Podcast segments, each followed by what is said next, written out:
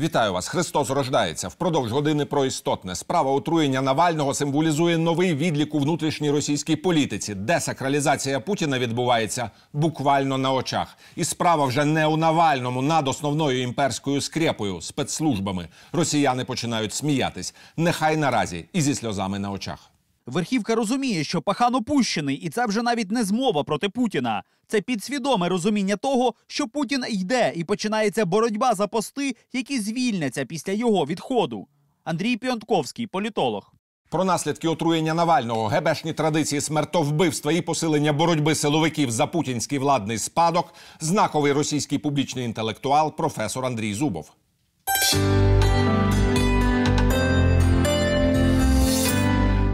Здравствуйте, уважаемый Андрей Борисович. Рад вас приветствовать в студии телеканала «Эспрессо». Ну, в преддверии больших зимних праздников хотелось бы говорить о возвышенном.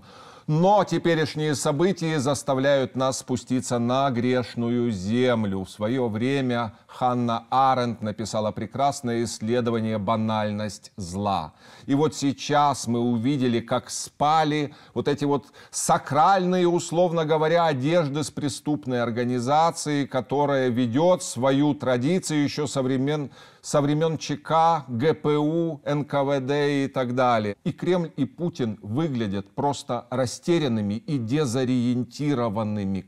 Да, знаете, то, что произошло вот за последние недели, э, это и э, публикация результатов расследования с именами и портретами, слава тебе, Господи, несостоявшихся убийц, и, конечно, то, что произошло позавчера, это разговор Навального. То есть он-то был тогда, он был 14 декабря, но его сейчас к э, дню чекиста Алексей Анатольевич сделал этот подарок чекистам и выставил этот разговор в эфир.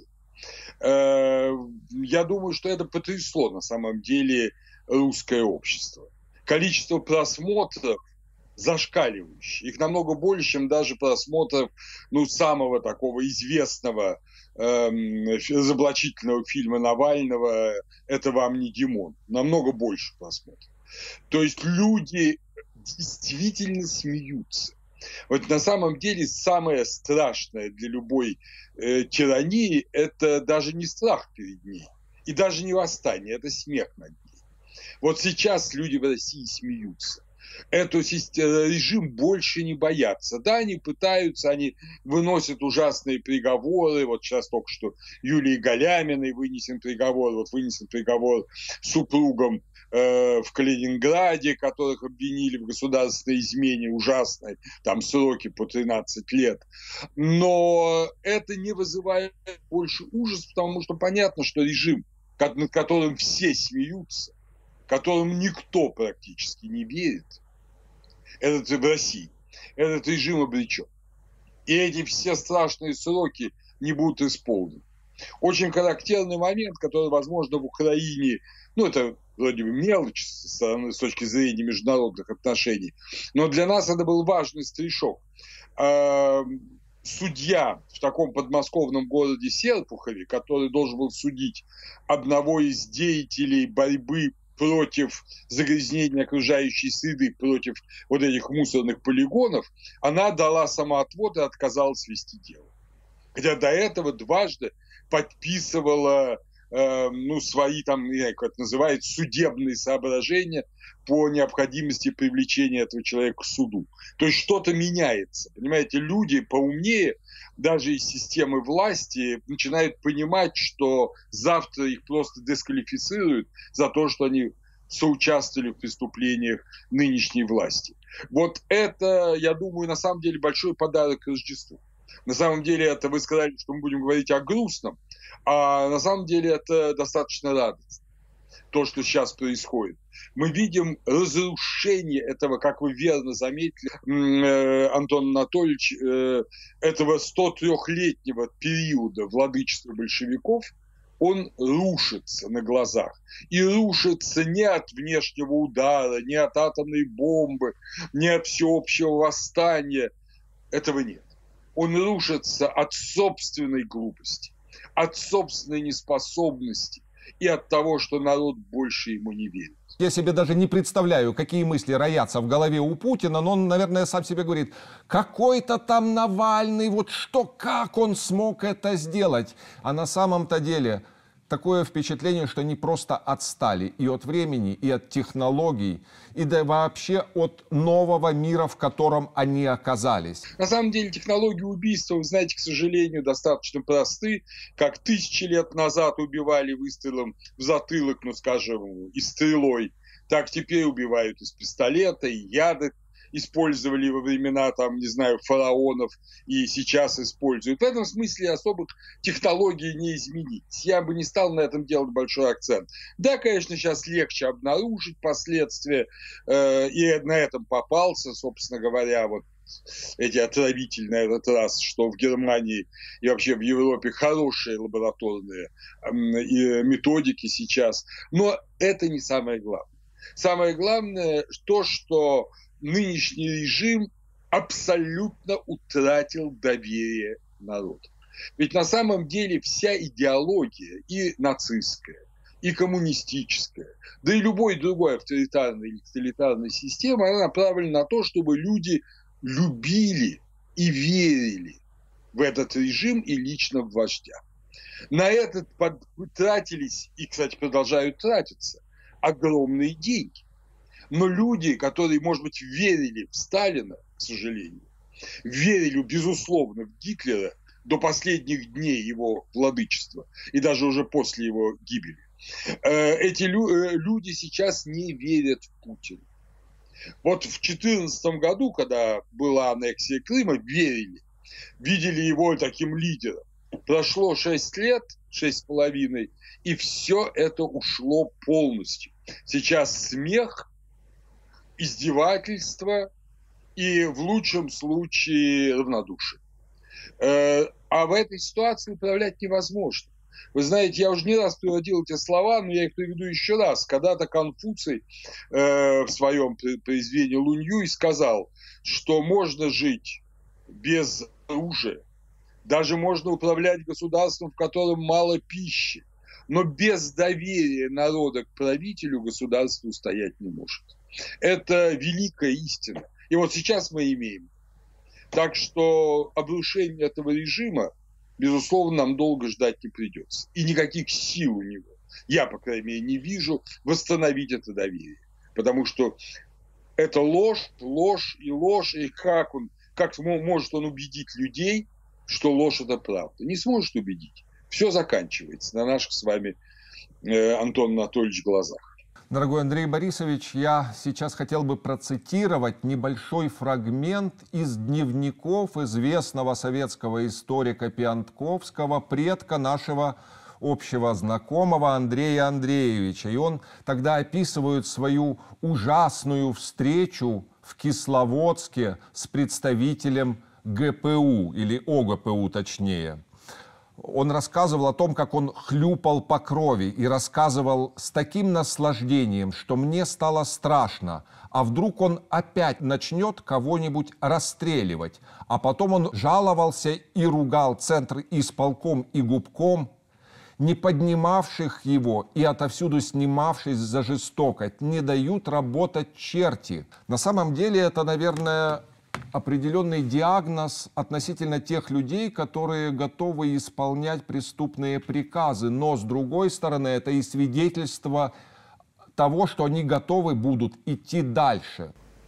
Ну вот, можно сказать, что они там в Беларуси начали работать всерьез, да? Но посмотрите, в Беларуси тоже люди их не боятся. Вот удивительно, да?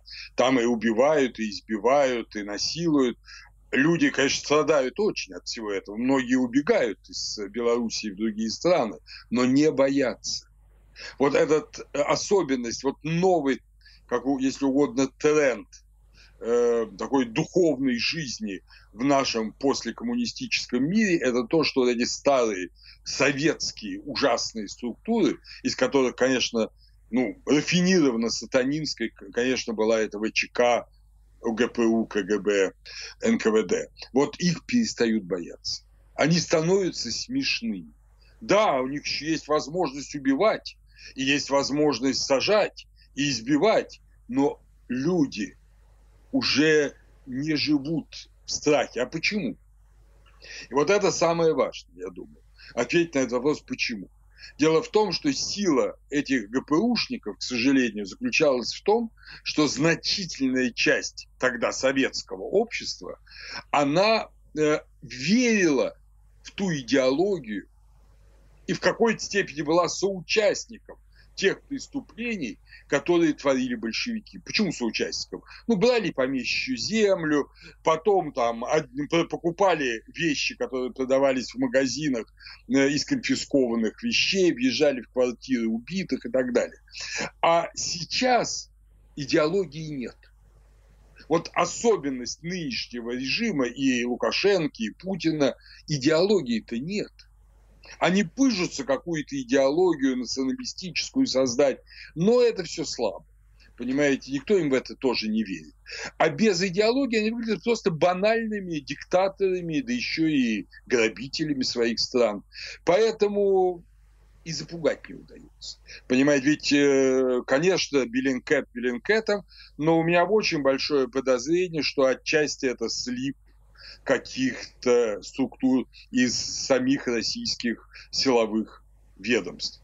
В ответ сливают компромат на Нарышкина, на главу СВР, что он там с кем-то связан, и так далее. Понимаете, начинается борьба структур, это характерно было для предреволюционной ситуации в дореволюционной России, 16-17 год. И вот опять то же самое. Это тоже признак агонии характерный признак политической агонии.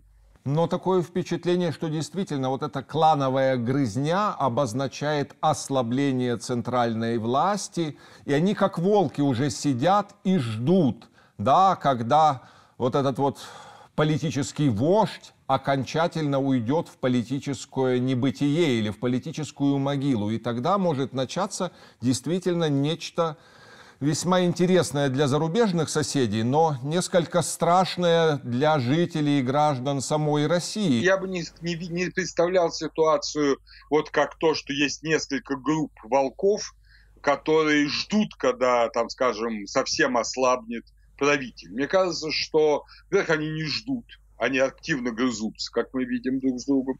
Во-вторых, правитель, видимо, все же ему не удается быть над схваткой такое ощущение, что он сейчас как-то ближе вот к КГБ. А теперь как будет развиваться дальше? Да, эти силовые структуры, видимо, им не удастся просто плавно перехватить власть. Так никогда не удается не удается. Особенно в обществе достаточно уже разбуженном, в обществе, где есть массовые выступления, э, ну, были в прошлом году, да, и в Хабаровске сейчас, в обществе, где есть э, и Галямин, и есть Навальный, и есть какая-то политическая оппозиция, даже наша маленькая партия народной свободы. Вот, в этом случае так вот просто перехватить власть не удастся. Скорее всего, будет попытка легитимизировать новую власть через действительно демократические выборы путем каких-то довольно сложных махинаций, разговоров, переговоров, обещаний собственности и так далее. Вот этого надо ждать. Кроме того, понимаете, у нас все-таки это же не советский период, когда действительно была полная национализация собственности и переход от государственной собственности к частной, переход от закрытого общества к открытому, что произошло в ну, 88-91 годах. Это был шок для всех. Вот для нашего поколения это был шок. Эм, сейчас все-таки общество достаточно открытое, какой-то рынок есть, бизнес существует, международные связи, интернет и так далее. Я думаю, что на самом деле выход из этого прошлого будет не таким тяжелым, какой он был в 90 Это с одной году. стороны, но, дорогой Андрей Борисович, возможно, у них висит в каком-то потаен, потаенном кабинетике портрет Фиделя или кого-то из северокорейских диктаторов, которому они, не знаю, молятся или совершают какие-то иные языческие обряды, и он им подсказывает, а может быть, стоит, ребята, пожестче, вот. И тогда может запуститься плохой сценарий, который окончится очень плохо для всех, поскольку для меня самое, наверное, ужасное в путинских объяснениях была фраза, что, мол, если бы хотели, то убили бы. Перед лицом э, вот этих силовых структур в России произошла э, революция в Беларуси. Ну, вроде бы Лукашенко пока сидит на своем троне, но очевидно, что он не достиг главной цели. Он не заставил общество замолчать. Общество продолжает возмущаться, общество активно, и никто его любить больше не стал после этого. Вот этим ясно, что если они также в России начнут убивать, избивать массово людей, там, мучить, вот тоже они ничего не достигнут. Наоборот, еще больше будет это ожесточение.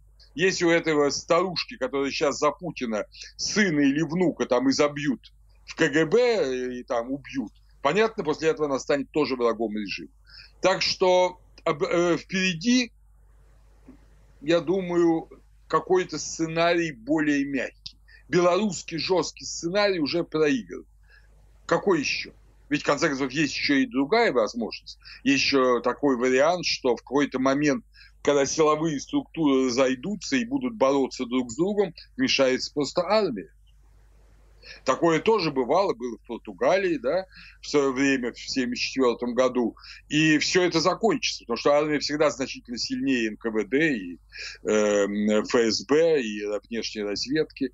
Вот. То есть они сами тоже не в, пустом, не в пустом мире существуют. А если цены на нефть упадут? А если народ и сейчас ему есть уже нечего? а в то же время постоянно идут разоблачения, какие деньги у родственников Путина на счетах, какими они ворочают, это же тоже сливы. Откуда? Это же сливы из каких-то силовых структур, то сейчас все порочат друг друга. Посмотрим, мне кажется, что нам надо одно, вот нам, людям демократического плана, надо одно. Нам надо не терять надежду на победу и по возможности объединять свои силы по возможности прекратить внутреннее разногласие. Тогда есть большой шанс, что в условиях вот этих потрясений Россия выйдет как в 91 году, там, скажем, вышла Чехия, как после 2014 года вышла Украина, так и сейчас Россия выйдет из этого э, потрясения демократической страной. Пусть и слабой, но демократической страной. Спасибо вам большое, уважаемый Андрей Борисович, за эту нотку оптимизма. Искренне желаю вам и вашим близким светлых и хороших рождественских праздников. Совершенно взаимно желаю всей Украине, особенно вашему Львову, самых радостных праздников.